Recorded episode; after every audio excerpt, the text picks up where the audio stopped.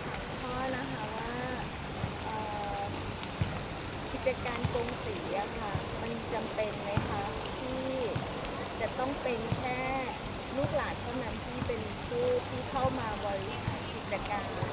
ถ้าถ้าเป็นคนอื่นเข้ามาบริหารกิจการเนี้ยมันจะยังถือว่าเป็นกิจการกงสีอยู่หรือเปล่าก็ตอบคำถามว่ากิจการกงสีเนี่ย จำเป็นจะต้องให้ลูกหลานเข้ามาดูแลหรือเปล่า ถ้าตอบคำถามต้องอธิบายในเชิงว่า ธุรกิจครอบครัวก็คือเริ่มต้นโดย ผู้ก่อตั้งก็เป็นสมาชิกครอบครัว จากสมาชิกครอบครัวก็ทำหน้าที่หลายอย่างเลย อย่างที่หนึ่งก็คือเป็นเจ้าของ อย่างที่สองเป็นทั้งผู้บริหารอย่างที่สามเป็นทั้งลูกจ้าง หมวกสามใบเนี่ยทั้งเจ้าของทั้งผู้บริหารและลูกจ้างเนี่ยที่เราเห็นเห็นกันเป็นปรากฏการณ์มันก็เป็นคนเดียวสวมหมวกตั้งสามใบก็คือเป็นทั้งเจ้าของคือเป็นผู้ถือหุ้น เป็นผู้บริหารก็มีตำแหน่งกรรมการเข้ามา ซึ่งไม่ใช่ลูกจ้าง ผู้ถือหุ้นก็ไม่ใช่ลูกจ้าง แต่พอเป็นลูกจ้างก็ก็มีเงินเดือน ซึ่งอันนี้ก็ไปโยงเรื่องกฎหมายเรื่องภาษี ซึ่งมันต่างกันสำหรับบวกสามใบ ในธุรกิจครอบครัวหรือกิจการกงสีที่มันขยายมากขึ้นเนี่ยเรา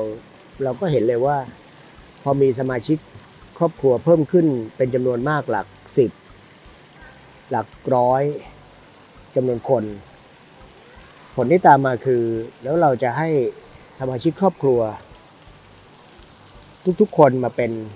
ผู้ถือหุ้นคือเป็นเจ้าของได้ยังไง เราจะให้กรรมการ ซึ่งเป็นสมาชิกครอบครัวทั้งหมดโดยไม่มีคนนอกได้ยังไง และเราจะมีเฉพาะลูกจ้างซึ่งเป็นคนในกรงสีมามาเป็นลูกจ้างทั้งหมดได้ยังไงมันต้องมีคนนอกด้วย ผลที่ตามมาคือว่า ถ้าเรามีคนนอกแล้วเราจะ เราจะใช้ตรงไหนเป็นเส้นแบ่ง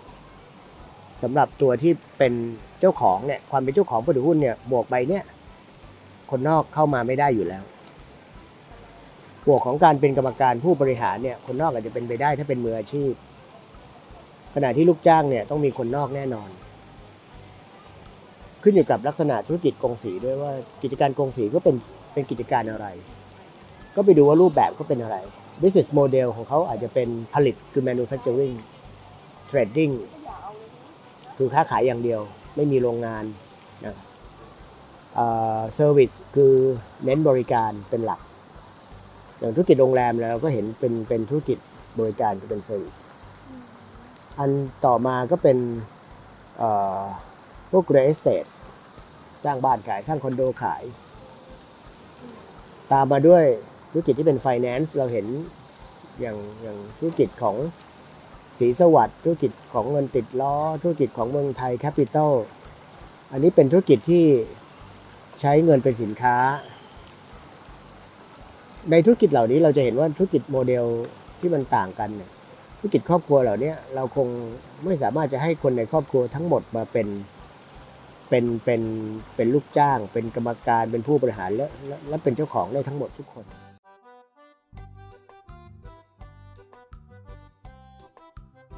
ดังนั้นที่จะตอบคำถามว่าในธุรกิจกงสีควรจะต้องมีเฉพาะคนในครอบครัว ซึ่งเป็นสมาชิกครอบครัว หรือคนในกงสีเข้ามาทำงานทั้งหมด ก็ไม่ใช่ คราวนี้คำถามคือแล้วนอกจากเส้นแบ่งแล้วบวกสามใบแล้วเนี่ยเราจะมีหลักเกณฑ์อะไรในการชี้วัด หลักเกณฑ์ชี้วัดอันหนึ่งที่ตอบคำถามได้น่าจะเป็นเรื่องแรกก็คือเรื่องผู้ถือหุ้นผู้ถือหุ้นในกองสีก็คงต้องคงต้องเป็นคนในครอบครัวเท่านั้น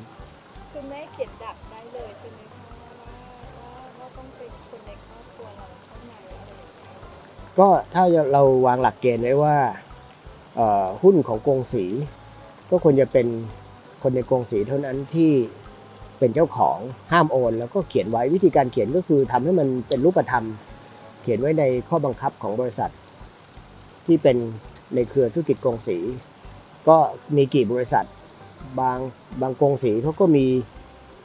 หลักสิบหลักร้อยก็เขียนดักไว้ได้ ดังนั้นก็ต้องไปเขียนดักไว้ในทุก บริษัทในเครือกงสีปัญหาคือต้องเขียนทุกบริษัทนะ ทางแก้อีกอันหนึ่งก็คือว่าไม่ต้องเขียนทุกบริษัท แต่ว่าไปเขียนไว้ในบริษัทที่เป็นศูนย์กลางก็คือ holding บริษัท holding ครอบครัวถูกใช้มาเท่าที่ตรวจสอบในระบบทะเบียนของกระทรวงพาณิชย์เนี่ยเกินกว่า 50 ปีแล้วมีเคยรวบรวมเป็นตัวอย่างไว้นะครับ แล้วก็ตอนนี้ก็กำลังทำงานวิจัยอยู่ กับธุรกิจกงสีที่มีบริษัท holding ถือครองกันมาเนี่ยสักประมาณ 200 ครอบครัว อยู่ในตลาดหลักทรัพย์ซะส่วนใหญ่ ไม่ได้อยู่ในตลาดหลักทรัพย์ก็มีจำนวนมาก มีชื่อเสียง มีสินค้า มีบริการที่เรารู้จักก็มาก ดังนั้นถ้าจะตอบคำถามนี้ว่า แล้วคนกงสีต้องอยู่ในอยู่ในธุรกิจกงสีเสมอไปหรือเปล่า ก็ต้องหาหลักเกณฑ์ให้เจอว่า หมวกสามใบนี้คือหมวกเจ้าของหมวกกรรมการผู้บริหารหมวกลูกจ้าง หมวกสามใบนี้จะใช้หลักเกณฑ์อะไร หลักเกณฑ์ที่ง่ายที่สุดก็คือเรื่องผู้ถือหุ้นคนนอกคงคงไม่ได้รับอนุญาตให้มาถือ ถือหุ้นก็เขียนไว้นะครับ